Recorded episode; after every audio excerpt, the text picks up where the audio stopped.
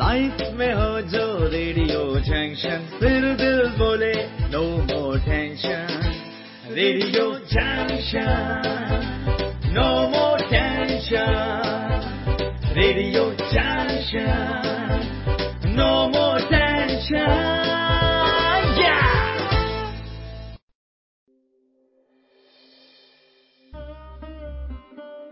हमारी ज़िंदगी के रियल हीरोज से मिलिए। हर शुक्रवार रात 10 बजे। कार्यक्रम रात बाकी बात बाकी में।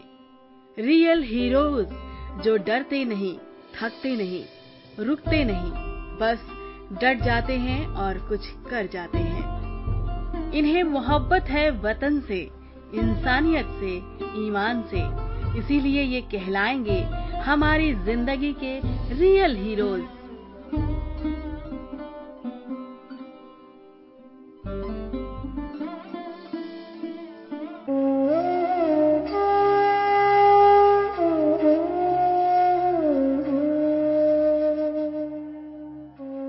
रातों के सफ़र का साथ। अभी बाकी है बहुत सारी बात। यादों की बातों का सफ़र। चढ़ती हुई चांदनी। कुछ सुकून के पल। आपके अपने कार्यक्रम, रात बाकी, बात बाकी में। सुनना ना भूलें, कुछ कही, कुछ अनकही बातें। केवल आपके अपने रेडियो। रेडियो जंक्शन पर। क्योंकि लाइफ में हो रेडियो जंक्शन तो दिल बोले नो मोर टेंशन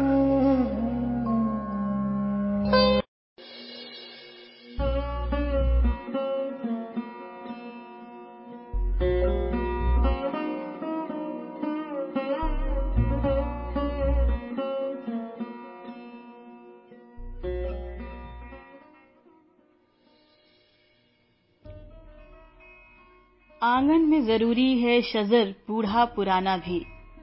आँगन में ज़रूरी है शजर, बूढ़ा पुराना भी। बहुत तालीम देता है हमें गुजरा जमाना भी। सूखा पेड़ है बेशक, शाखों पर पत्ते नहीं। मगर जकड़े है मिट्टी को, बांधे है घराना भी। हमें महफूज रखा है अभी तक साए में अपने। झेला है हर एक मौसम दुख्तर भी, सुहाना भी, मोहब्बत से अगर चाहो तो इनको जीत लोगे तुम। मोहब्बत से अगर चाहो तो इनको जीत लोगे तुम। दुश्मन बन के आओगे तो मुश्किल है हराना भी। नमस्कार दोस्तों, मैं आपकी दोस्त शालिनी सिंह इन पंक्तियों के साथ आपके बीच उपस्थित हो चुकी हूँ और इन पंक्तियों में हम जो बात कर रहे हैं वो एहसास है कहीं ना कहीं उन पुराने बूढ़े पेड़ों से, उन शाखों से जो हमारे घर आँगन में तमाम संस्कारों की दहलीज के भीतर हमें संजोते आए हैं, सहेजते आए हैं, सिखाते आए हैं, परवरिश दे करके हमें बड़ा कर दिया है। और आज कई बार वो वृद्धाश्रम में पहुँचने पर मजबूर हो जाते हैं। तो आज क्योंकि हमारी मेहमान हमारी ज़िंदगी के रियल हीरो के रूप में बनकर आ रही हैं, हमारी अर्चना सक्सेना। तो अर्चना सक्सेना जी के साथ हम जुड़े, उनसे बात करें। उससे पहले हम अपने श्रोता साथियों से अनुरोध करेंगे कि जल्दी से अपने सभी साथियों के साथ जुड़ जाएँ, क्योंकि कार्यक्रम शुरू हो चुका है। रात बाकी बात बाकी, और होस्ट है आपकी दोस्त शालिनी, हमारी मेहमान है अर्चना सक्सेना, जो कि स्नेहधरा नाम के वृद्धाश्रम को संचालित कर रही हैं। तमाम बुज़ुर्गों की सेवा कर रही हैं। किस हद तक सेवा कर रही हैं, ये सारी बातें होंगी। आपके सवाल भी आए हैं, उन पर भी बात होगी.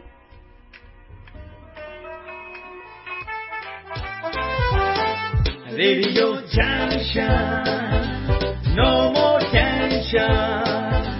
Radio Junction.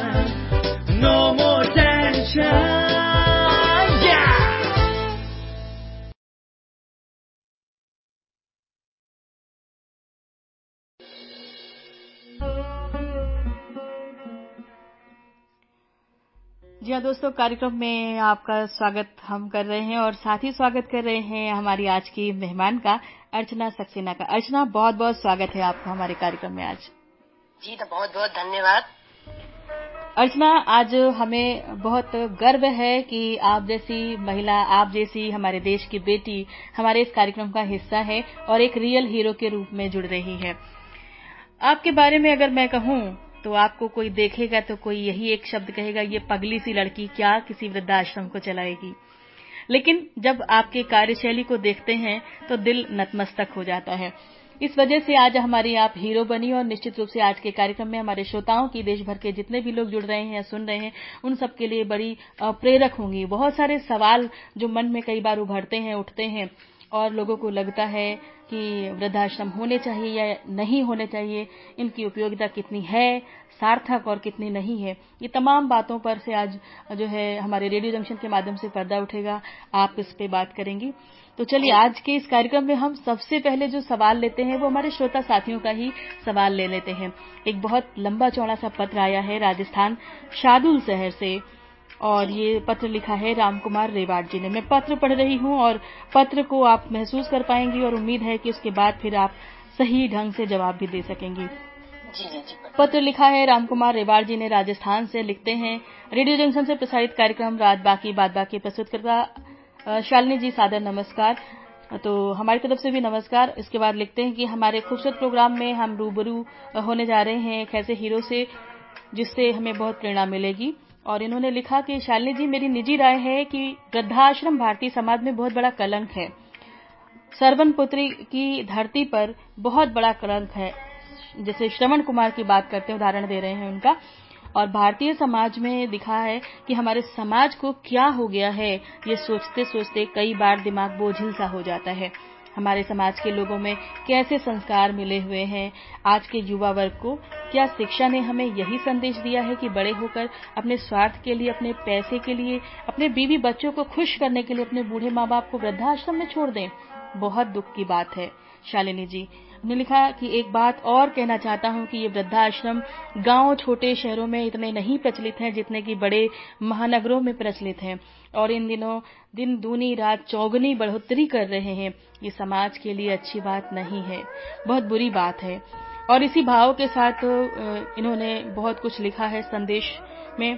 और इस पे शर्म और जताई है। और इसे एक कलंक के रूप में महसूस करते हुए लिखा है कि हमारी आज की मेहमान बुढ़ापे में सहारा बनकर वृद्धाश्रम में निस्वार्थ भाव से सेवा कर रही हैं। हमारी तरफ़ से उनको सैल्यूट है और आज की मेहमान को हृदय से सैल्यूट करते हुए शुभकामनाएँ दे रहे हैं। साथ ही एक सवाल भी पूछा है कि हमारी मेहमान से हमारा छोटा सा सवाल है, क्या ऐसे लोग जो अपने माँ बाप को वृद्धाश्रम में छोड़ते हैं, समाज से बहिष्कार कर देना चाहिए या नहीं? तो सबसे पहले इस सवाल का जवाब ही हम चाहेंगे। ये सवाल बहुत सारे लोगों से होता है जो अपने माँ बाप को वास्तव में समझते हैं। उनके लिए निश्चित रूप से ये आश्रम कलंक जैसे महसूस होते हैं उन्हें। नहीं शालिनी जी मैं यहाँ पे ये कहना चाहूँगी कि वृद्धाश्रम में आ, सभी वो व्यक्ति नहीं आते हैं बुज़ुर्ग जिनकी औलाद उन्हें छोड़ करके जाती है। कभी कभी हालात परिस्थितियाँ ऐसी हो जाती हैं कि हमको वहाँ पे छोड़ना पड़ता है। जैसे कभी कभी बच्चे बाहर जॉब कर रहे हैं नहीं उनको लेकर के जाया जा सकता है या उनकी इतनी उम्र हो चुकी है नहीं जा सकते हैं बीमारी की अवस्था है तो उनको सुरक्षा की दृष्टि से वहाँ पे छोड़ा जाता है। और दूसरा ये भी है कि समाज में कुछ ऐसे भी व्यक्ति हैं जिनकी शादी नहीं हुई है या डिवोर्स हो चुका है या उनकी वाइफ या हस्बैंड की डेथ हो चुकी है। तो घर में अकेले रहने से तो अच्छा है कि उनको वृद्धाश्रम में वो रहे। वहाँ पे कम से कम वो सुरक्षित तो है उनकी सेवा हो रही है और पूर्णतः सुरक्षित है। अभी देखिए कुछ दिनों पहले अपने लखनऊ के ही कई जगह ऐसे केस हुए जिसमें बुज़ुर्ग महिला घर पे अकेली रह रही थी और उनके कोई बच्चे नहीं थे।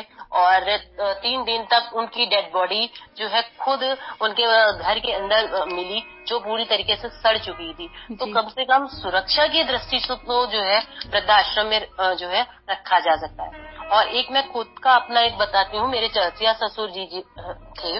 और उनके भी बच्चे जो थे वो बाहर जॉब कर रहे थे वो घर पे अकेले रहते थे। और उनको हार्ट अटैक अचानक पड़ा वो घर में अकेले थे। वो तीन दिन तक उसमें रहे और उनके सर से जो है वो ब्लड बहने लगा और तीन दिन चार दिन तक बॉडी घर के अंदर पड़ी रही। जब उनका दूध वाला आया और दरवाजे खटकाए गए तो खुल करके निकाला गया तब तक लेकिन उनकी मृत्यु हो चुकी थी वो कोमा में जा चुके थे उसके बाद उनकी मृत्यु हो गई। तो कम से कम सुरक्षा की दृष्टि से तो जो है मुझे लगता है कि वृद्धाश्रम होने चाहिए और जो अभी उन्होंने एक संस्कार की बात की तो हमारे संस्कृति में आप देखिए चार आश्रम हुआ करते थे। प्राचीन काल से ही हमारे संस्कृति में देखिए चार आश्रम थे। जी।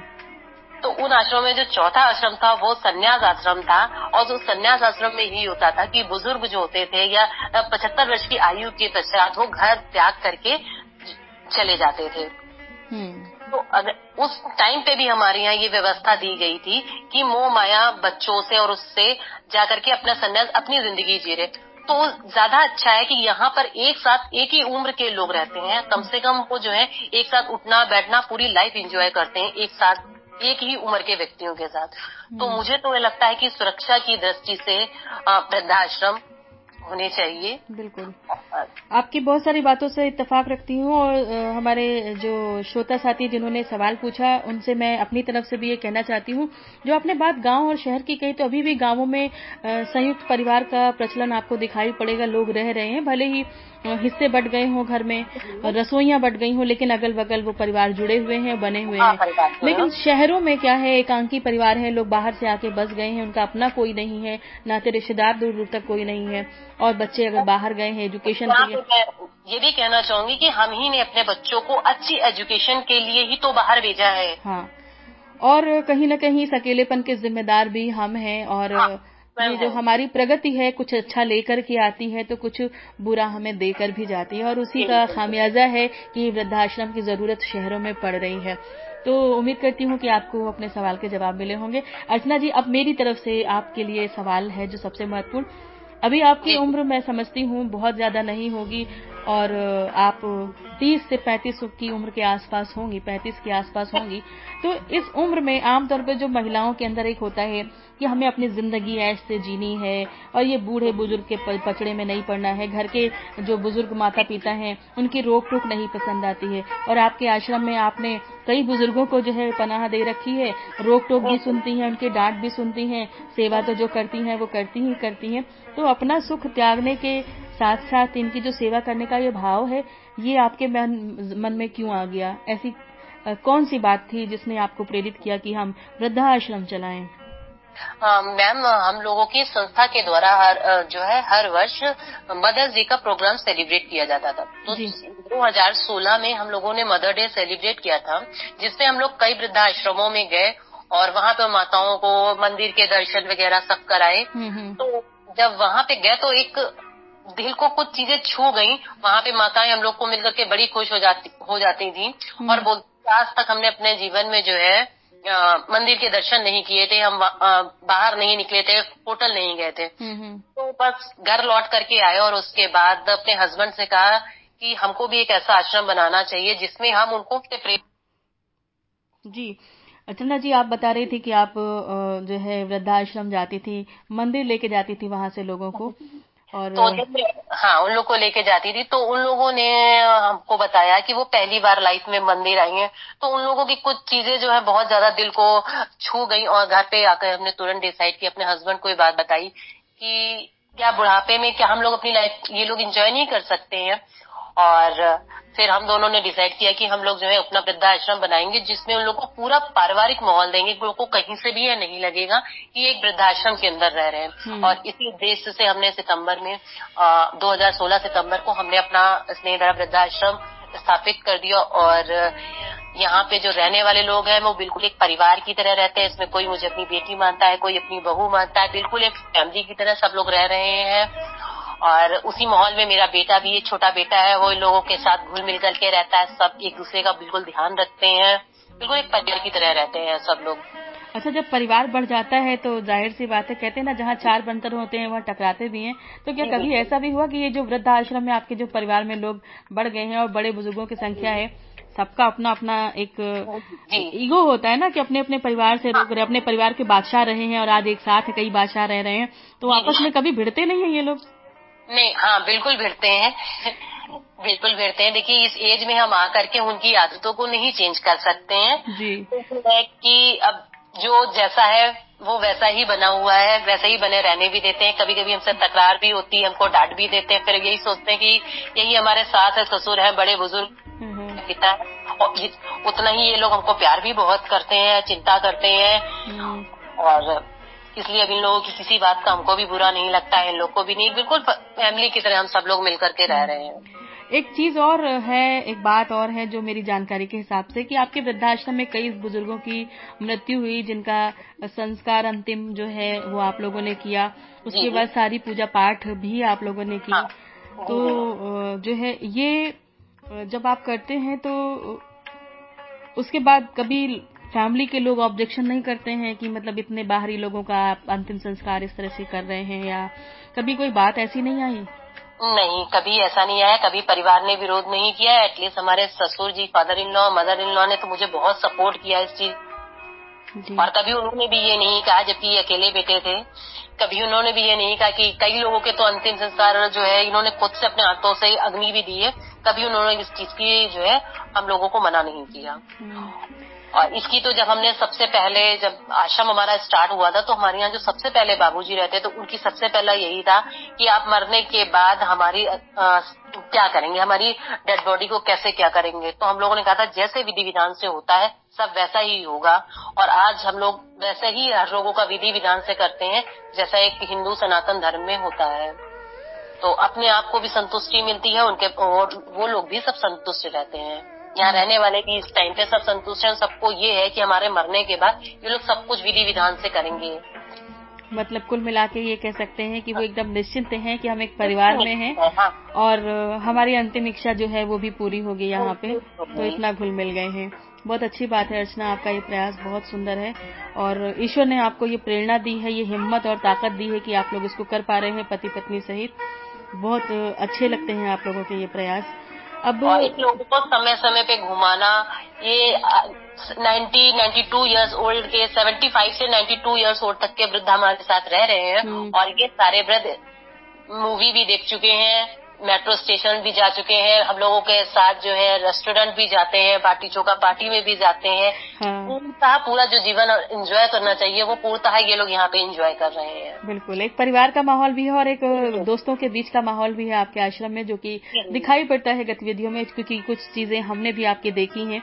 और निश्चित रूप से हम लोग भी जब किसी को फॉलो करते हैं तो उसकी तह तक जाते हैं कि काम कितनी ईमानदारी से किया जा रहा है और तब जाके कोई हमारा रियल हीरो बन करके आता है अर्चना। और दोस्तों हम आपको बता दें कि अर्चना की जो कार्यशैली है ना इतना ही नहीं कोई प्रोफेशनल ढंग से नहीं इनके आश्रम में जब कभी आपका दौरा लगे और आप पहुँचेंगे तो आप पाएँगे कि यहाँ पे कोई सर्वेंट व्यवस्था नहीं है। अर्चना खुद खाना बनाने में लगी हुई मिलेंगी लोगों को नहलाती धुलाती मिलेंगी सिर में तेल लगाती मिलेंगी कंघी करती मिलेंगी। यहाँ तक कि मल मूत्र अगर किसी ने बिस्तर पे किया है ना तो उसको साफ़ करती हुई भी आपको ये मिल जाएँगी। तो इस हद तक इनकी सेवा भाव है तो इसलिए हम जो है हम सभी लोगों की तरफ़ से बहुत सारे लोगों ने आपके लिए शुभकामनाएँ और सैल्यूट किया हुआ है आज जिनके नाम हम शामिल करेंगे। धन्यवाद। और इसी के साथ अर्चना जो है हम शुभकामनाएँ देंगे। महिला दिवस आने वाला है तो इस बार महिला दिवस पर भी जो है आपको हो सकता है कई जगह से सम्मान मिले लेकिन उससे पहले ही हम अपनी तरफ़ से दिल से आपके लिए ये शुभकामनाएँ दे रहे हैं कि आप हमेशा इसी हिम्मत के साथ पढ़ती रहें और ये करती रहें और लोगों में जज्बा पैदा कर सके कि वो अपने माँ बाप की केयर करें। और आपका वृद्धाश्रम ऐसे ही चलता रहे और चलते चलते एक आखिरी सवाल, जो बहुत सारे लोगों के मन में उठता भी होगा कि आजकल एक प्रोफेशन भी बन गया है, समाज सेवा लोग सेंटर खोल रहे हैं। नो डाउट कोई भी संस्था या कोई भी काम बिना पैसे के नहीं होता है तो दान हो या जो भी हो हम सहयोग लेते हैं और करते हैं और बिना आर्थिक व्यवस्था के कुछ भी नहीं संचालित होता है। तो वो आपके साथ भी है। लेकिन फिर भी एक सवाल है कि इतने सालों से आप इसमें काम कर रहे हैं, इसको कर रही हैं, इतना सेवा भाव कर रही हैं और रोजी रोटी के जुगाड़ के लिए हर कोई दिन रात प्रयास करता। आपने कितना कमा लिया इस आश्रम को चलाते हुए? जी कमाया तो बहुत है दुआएँ। और मेरा मानना ये है कि जहाँ दुआएँ कमाई जाती हैं वहाँ पे दवाई की ज़रूरत नहीं पड़ती है और इन लोग की दुआएँ मेरे साथ बहुत रही हैं। और इसके साथ रहा कि धन दौलत तो मैं किसी भी संस्था को चलाने के लिए धन की आवश्यकता ज़रूर पड़ती है क्योंकि मुझे भी उनकी भोजन की व्यवस्था करनी है। हम्म। उनके रहने के लिए मुझे बिजली पानी की व्यवस्था करनी है। तो इतना कमा लेते हैं कि इन लोगों का खाने का प्रबंध अच्छे से हो जाता है इन लोगों के ये जो सुख सुविधाएँ के सामान जो है उसका प्रबंध हो जाता है और वो आप लोगों के सबके सहयोग से ही हो पाता है। चलिए बहुत सुंदर जवाब दिया आपने। फ़िलहाल जो है ये सवाल आ, मेरे मन में इसलिए आया कि हमने कहीं पढ़ा था कि किसी ने लिखा था कि बड़े बुज़ुर्गों की उंगलियों में कोई ताकत तो न थी जब सर झुका मेरा तो कांपते हाथों ने जमाने भर की दौलत दे दी। तो मुझे लगा कि शायद दौलत तो है तो आपके पास कौन सी दौलत है? लेकिन आपके जवाब से दिल को सुकून मिला कि आपने वही दौलत कमाई है जो कहीं भाव लोग महसूस किया करते थे। ये बरगद की छांव से हमारे बुज़ुर्ग जो हैं, हमारे आँगन में जितने दिन रहे, ये समझ लीजिए कि हम उतने दिन सुरक्षित हैं। इनकी रोक टोक हमारी सुरक्षा का कवच है। ये कवच आपके सर पे बना रहे, आपके घर आँगन में बना रहे। इसी शुभकामना के साथ बहुत बहुत धन्यवाद अर्चना। हम फिर कभी और बातें करेंगे, और बहुत सारी बातें और जानकारियाँ आपसे लेते रहेंगे। आज के रियल हीरोज में आप जुड़ी, अपना समय दिया। इसके लिए बहुत शुक्रिया और बहुत सारी शुभकामनाएँ आपको। जी जी बहुत बहुत धन्यवाद। Radio Junction, no more tension. Radio Junction, no more tension.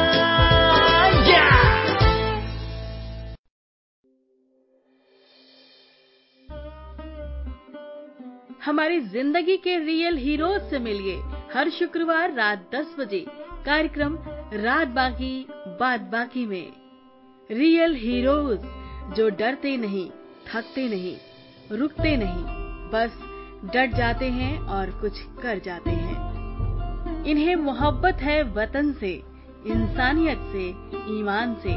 इसीलिए ये कहलाएँगे हमारी ज़िंदगी के रियल हीरोज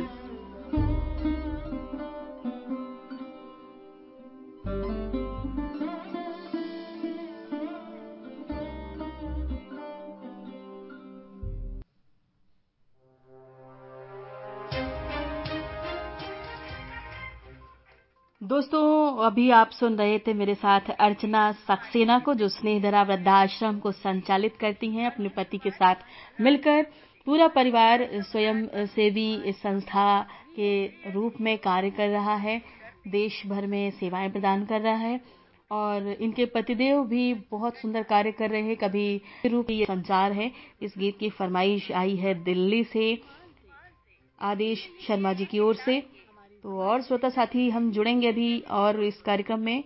तब तक के लिए एंजॉय कीजिए ये गीत। देखिए, ये संसार है।